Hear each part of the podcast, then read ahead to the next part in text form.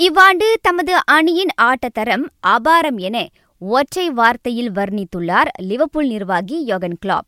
கிளாப்பின் நிர்வாகத்தின் கீழ் ஈராயிரத்து ஐந்தாம் ஆண்டுக்கு பிறகு இவ்வாண்டு த ரேட்ஸ் முதல் முறையாக சாம்பியன்ஸ் லீக் பட்டத்தை கைப்பற்றியது.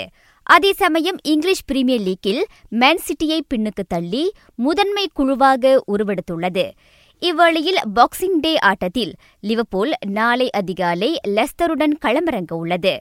அவ்வாட்டத்தில் ஒருவேளை த ரிட்ஸ் தோல்வியுற்றால் லீக்கில் ஜனவரியிலிருந்து அவ்வணி பதிவு செய்த முதலாவது தோல்வியாக அது அமையும். இன்றிரவு நடைபெறும் மற்றொரு ஆட்டத்தில் தோட்டனம் பிரைட்டனை சந்திக்கின்றது. கடந்த வாரம் தோட்டனம் ரசிகர்களால் செல்சி விளையாட்டாளர் ஆந்தோனியோ ரிடிகே இனத்துவேசமாக நடத்தப்பட்ட சம்பவத்திற்கு பிறகு ஸ்பர்ஸ் களமிறங்கும் முதலாவது ஆட்டம் அதுவாகும். அதன் தொடர்பில் தோட்டனம் விசாரணை மேற்கொண்டு வருகின்றது. ஜனவரியில் மான்செஸ்டர் சிட்டி வீரர் லெரோய் சனேவை வாங்க முயற்சிக்கவிருப்பதாக கூறப்படுவதை பயன் மியூனிக் திட்டவட்டமாக மறுத்துள்ளது.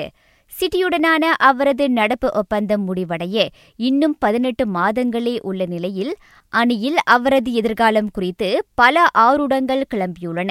முட்டிக்காலில் ஏற்பட்டுள்ள கடும் காயத்தால் அவதியுற்று வரும் சானே ஆட்டங்களில் இன்னும் கலந்து கொள்ளாமல் இருக்கின்றார் தமது முகத்தின் ஒரு பகுதி செயலிழந்து போயிருந்தாலும் ஈராயிரத்து இருபது டோக்கியோ ஒலிம்பிக் போட்டிக்கு தகுதி பெறும் தமது இலக்கு பாதிக்கப்படாது என நாட்டின் கலப்பு இரட்டையர் பிரிவைச் சேர்ந்த பூப்பந்து வீரர் சன்பெங் சுன் கூறியுள்ளார். தமக்கு முகத்தில் ஏற்பட்டுள்ள பாதிப்பு இன்னும் இரு மாதங்களில் சரியாகிவிடும் என மருத்துவர்கள் கூறியிருப்பதாக அவர் தெரிவித்தார்.